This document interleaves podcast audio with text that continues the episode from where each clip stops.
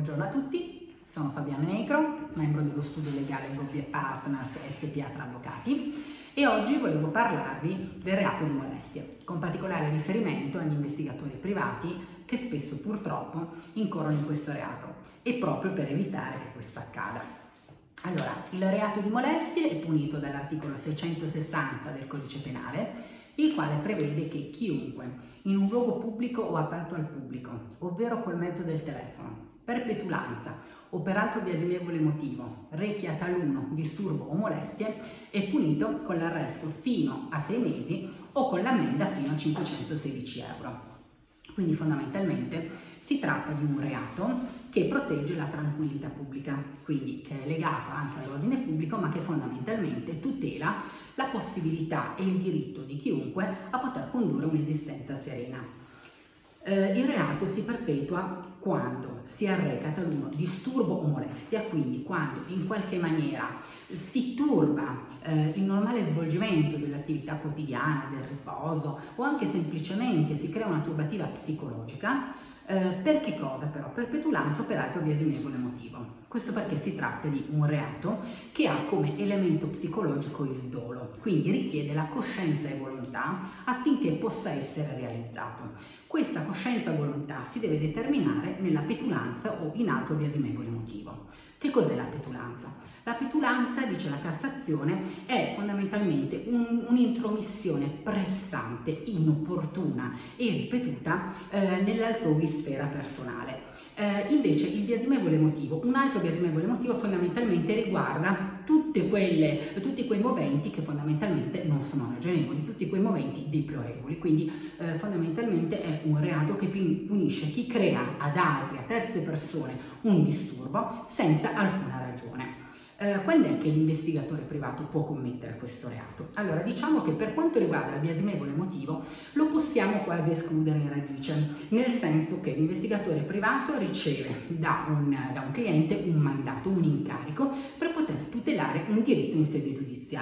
Quindi dal momento che svolge un'attività autorizzata dalla legge, l'investigatore privato ha un motivo valido, quindi non ha un biasimevole motivo per, per esempio, seguire un soggetto, per pedinarlo piuttosto che per riprenderlo, ritrarlo farlo in delle fotografie. Potrebbe però persistere la, la, la petulanza, cioè fondamentalmente eh, l'investigatore privato potrebbe essere imputato di questo reato quando? Quando si rende conto che il soggetto che per esempio sta seguendo oppure che ha ritratto in delle fotografie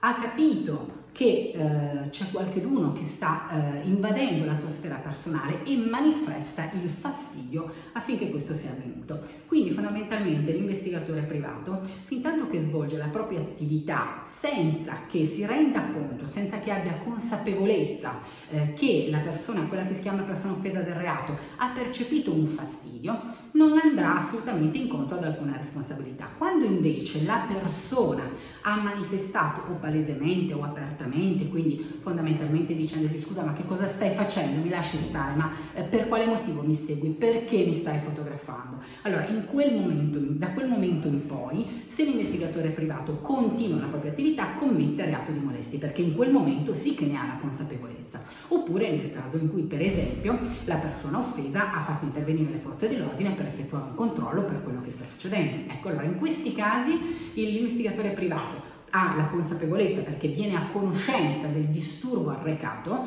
e quindi se continua, se continua, commette il reato. In altri casi invece, quindi semplicemente se svolge la propria attività e la persona seguita continua le proprie, eh, le proprie attività quotidiane senza manifestare nulla e senza che neppure dia ehm, al, all'investigatore privato un input per fargli rendere conto che ha capito quello che lui sta facendo, si è avveduto della sua presenza e questo gli dà fastidio, privato non commette alcun reato, soprattutto perché, lo ricordiamo, lui svolge un'attività autorizzata dalla legge e quindi il biasimevole motivo non si può verificare. Questo è un nodo fondamentale, ovvero il fatto che l'investigatore privato magari può effettivamente intromettersi, tra virgolette, nella vita privata delle altre persone, però va esente da pena, quindi fondamentalmente non verrà condannato per il reato di molestie quando manca l'elemento psicologico, quindi quando non ha la coscienza di creare questo disturbo. Sul punto si è pronunciata anche la Corte di Cassazione e il nostro studio peraltro ha seguito un caso molto interessante, del quale ci parlerà la mia collega, l'avvocato Carlotta Ciciliotto, alla quale lascio la parola. Dunque, una recente pronuncia della Corte di Cassazione, parlo della pronuncia 32251 del 18, ha affrontato il caso in esame, quello che, eh, di cui stiamo parlando appunto. Si trattava di un soggetto imputato dell'articolo 660 per aver seguito la persona offesa, eh, per averla ritratta alcune, in alcune fotografie. Eh, era stato prima di tutto indagato per appunto il reato di molestia e poi imputato. Il, primo, eh, il Tribunale di primo grado l'ha mandato assolto eh, per il reato previsto eh, sentenza in realtà ribaltata in secondo grado perché la Corte d'Appello ha ricostruito gli elementi di fatto eh, in realtà oggetto di istruttore del primo grado e ha eh, rilevato una condotta oggettivamente reiterata e assillante tale da integrare il reato di molestia e disturbo alla persona. In forza di questo ha quindi eh, concluso per la condanna Sotto l'aspetto dell'articolo 660 nei confronti del, dell'imputato. Questa pronuncia in realtà è stata poi ribaltata dalla Corte di Cassazione, la quale ha preso di nuovo in esame gli stessi elementi oggetto di procedimento e ehm, è arrivata ad una conclusione diversa perché dice che non basta valutare la condotta per i suoi elementi oggettivi, quindi per la semplice reiterazione eh, di, una, di un comportamento per il semplice fatto, nel caso di specie, che l'imputato aveva seguito la persona offesa, l'aveva fotografata in diverse occasioni, eccetera, ma deve essere valutato se nel concreto sussiste la petulanza o il biasimevole motivo. Se uno di questi due elementi sussiste, allora sussiste il reato, dice la Cassazione. Se invece non sussistono questi presupposti, non può neanche esservi ehm, il reato contestato. Nel caso di specie la Cassazione quindi si è pronunciata in questo modo, la fattispecie di cui l'articolo 660 richiede ai fini della punibilità la verifica della ricorrenza di elementi caratterizzanti la illiceità della condotta e quindi la petulanza o il biasimevole motivo, che ricadono inevitabilmente nella condotta dell'elemento psicologico consistente nella volontà di interferire in modo inopportuno per ragioni che vanno apprezzate e qualificate attraverso un giudizio di valore nell'altra sfera di libertà. Cioè che cosa dice? Bisogna valutare se effettivamente nel concreto queste condotte poste in essere abbiano um, invaso l'altrui sfera con la consapevolezza di invadere eh, per l'appunto l'altrui eh, sfera personale. Alla luce di ciò, la Corte di Cassazione in questo caso dice che questi elementi non sussistono e quindi il soggetto imputato va mandato eh, assolto, in realtà annulla la sentenza di secondo grado. Eh, c'è stato un altro caso che è stato trattato direttamente dallo studio e che eh, vedeva come imputato un soggetto titolare di un'agenzia investigativa e i suoi collaboratori, soggetto anche qui eh, indagato e poi imputa- imputato sempre per il reato di molestia,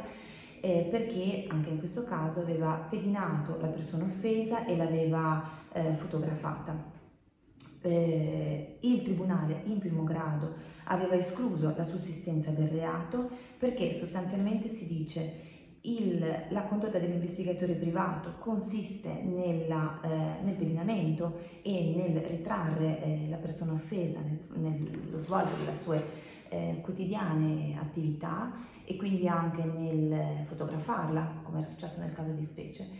Eh, questi elementi di per sé non sono valutabili come mh, ipotesi di reato, dal momento che possono esserlo solo se sussiste la petulanza o il biasimevole motivo.